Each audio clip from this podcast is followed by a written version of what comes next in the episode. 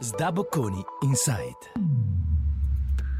Welcome to the podcast of SDA Bocconi Insight, the content and managerial culture hub of SDA Bocconi School of Management. I am Urs Müller, an associate professor of practice at SDA Bocconi. And today I would like to tell you in this podcast a little bit about the ethics of AI. AI is a domain that has been an area of concern regarding ethical considerations for many, many years. But since the public availability of ChatGPT about 13 months ago now, as we are recording this in December 2023, the issue of ethics of AI has come to the forefront of the considerations of many people because suddenly hundreds of millions of people started to use AI in a way that they couldn't use it before, and they were surprised probably by the power of artificial intelligence. Probably you were surprised by the power of artificial intelligence, just like myself, when for many, many days I was playing around with ChatGPT and later other generative AI tools and explored it for many, many days to see what it can and what it cannot do. And as we, as I was doing so, at the same time, we were suddenly faced with all kinds of reports about uh, ethical issues um, that pop up left, right, and center, not only or not mostly related to ChatGPT or the other tools that we have available now, uh, but to many tools that have been used by many people and businesses in general. So I started to try to make clusters of the things. And interestingly enough, the ethics of AI is a pretty new discipline. It's a, it's a field that has been, yeah, it has been explored for a number of years, but the overall landscape is still a little bit vague and ambiguous. So I, I started to cluster all these things uh, and I came up with six categories of ethical issues that reappear over and over and over again. And then I used uh, a little bit a Bing, actually, Bing chat at the time, and was bouncing ideas back and forth, got feedback, etc. And eventually I came up with an acronym that I liked a lot that helps to summarize six of the main issues that we are dealing with when it comes to artificial intelligence.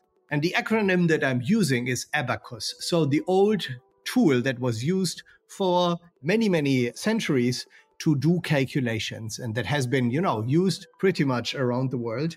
And the abacus of ethical AI issues can be broken down into six issues, which I would like to briefly discuss today. But let me give you the full picture first, and then we'll dive into all of the six briefly. Number one is the domain of agency, responsibility, and human control. Yeah, what this means, I'm going to discuss later. Then the B in Abacus is for biases, errors of AI and digital systems. The second A in Abacus is for the abuse of AI analytics and digital technology. The C in Abacus is for copyright and intellectual property issues. The U in Abacus is for unemployment and societal impact.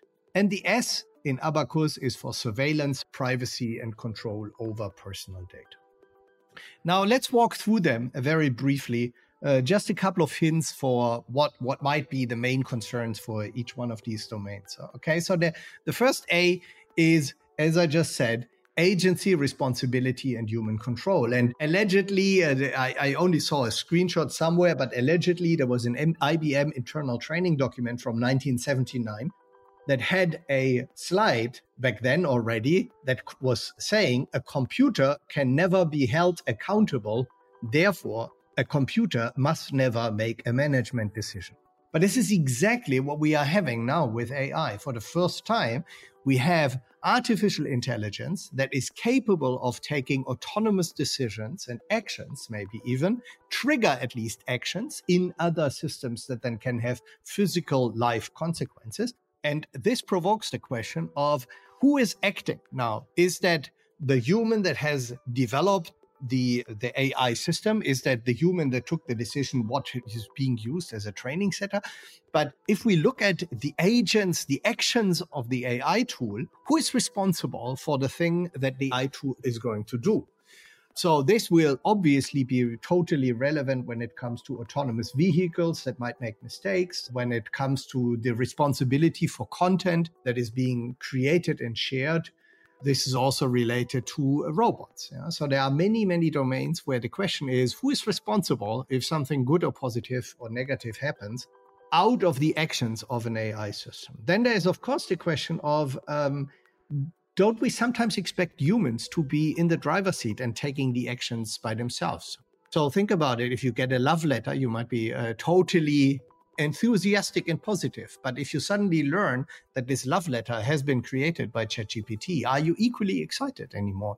So isn't there something about the physical product, the output, the letter that from your perspective requires human agency in the background. And the same is probably true for many other things where humans are expected to make judgments. For example, when it comes to the grading of student assignments or when it comes to criminal convictions.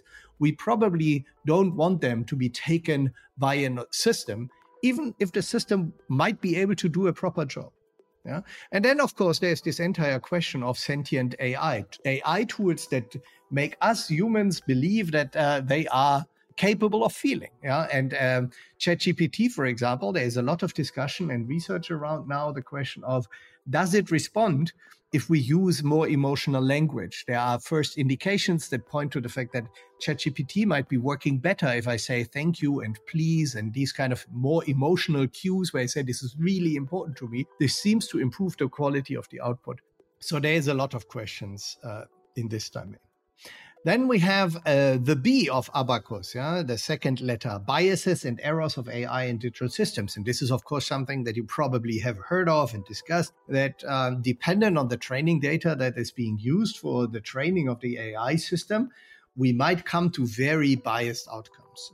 This can be sometimes a bit more humorous. There was a, a series of pictures that were produced by Midjourney uh, that were showing pictures of professors of various disciplines, and it kind of nicely illustrated some of the stereotypes that I have and many other people have. But on the other hand, there was a drastic underrepresentation of younger colleagues as professors, uh, uh, females as professors, people that don't wear glasses as professors, people with dark skin color of professors. And even though we have many, a mo- much more diverse set of people being professors at universities around the globe, the set of pictures that were produced here was very unrepresentative. And the same was the result of a study that was conducted by Bloomberg a couple of weeks ago, where they analyzed 5,000 pictures generated by Midjourney. And if you ask Midjourney, please produce a picture of a medical doctor, it will only with 7% probability show a female doctor, even though in the United States, 39% of all medical doctors are female. So we see that there is a drastic underrepresentation. And there are, are countless examples of where these such misrepresentation can lead to wrong effects. And this is now getting very relevant when it comes to life, uh, important life decisions like getting or not getting a credit to buy a house or an apartment or when it comes to hiring decision. Yeah, most large firms now use AI in order to filter out certain parts of the applications and CVs. And if you just don't match into the biases of the system, you might be subject to all kinds of negative impacts just because of the biases of the systems. Then, of course, we have the domain of abuse of AI. And here I think we all agree that there is a lot of potential. Obviously, fake information and misinformation the creation of fake information and misinformation is going to get significantly cheaper than it used to be. And therefore, we are going to see more of it, right? And the quality of this misinformation is going to go up and it's going to be in multiple modes so we will see pictures and movies and sound etc and it will be increasingly difficult to say separate from the real pictures and movies to uh, the real from the from the fake then, of course, there are there is the domain of cyber attacks, cyber wars, political campaigning that will be increasingly enhanced through AI. And kind of the obvious problem here is how about autonomous weapon systems? When drones or tankers are going to take independent decisions to shoot a human being. And this, of course, relates back nicely to the famous novel or story from Isaac Asimov, where he established the three uh, laws of robotics, with the first law of robotics that said a robot may not injure a human being or through inaction allow a human being to come to harm. Something that was then also translated into a movie with Will Smith called I Robot. Next, we have the C in Abacus, and the C is for copyright and intellectual property. And here we have mostly two directions of intellectual copyright property issues and copyright issues. On the one hand side, we have the input. Uh, as we do know, the AI systems uh, that we have available, or at least many of them, were using copyright protected material up, down, up, and down. And we can see that in some of the outputs whereby we obviously see that the AI did have access to things that were copyright protected. For example, the AI tool Stable Diffusion has produced pictures that very clearly have the Getty Images copyright disclaimer in them. So there is this question of was that fair that the systems were trained on copyright protected things? And then of course we also have the question of the output. So how is how about the copyright protection of ai generated tools? And there was a us court decision in september 23 that said no a picture that was generated by AI cannot be copyright protected because it is uh, the copyright protection only includes works that is produced by humans. So if it is produced by non-humans, it cannot be copyright protected, which is going to pose a big problem for companies that use AI in the context, for example, of their production of artistic output. Uh, but also, more importantly, when it comes to the production of patents and uh, all kinds of things that they want to be copyright protected. For example, think about logos. Yeah? Then we move to the U in Abacus, which is unemployment. And here we obviously also are going to face a couple of problems. In the past, when we did see technological improvement and changes, then we typically had the least qualified jobs affected most. So the past, the recommendation of the past was always train, train, train, learn, learn, learn, and then you will be having a good life.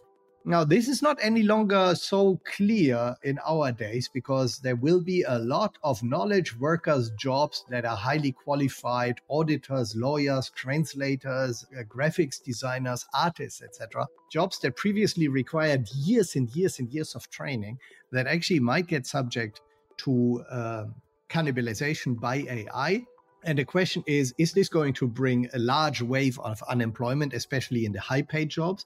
And is, as subsequently, is this also going to lead to a greater economic divide, an increase in inequality in wealth distribution in a society?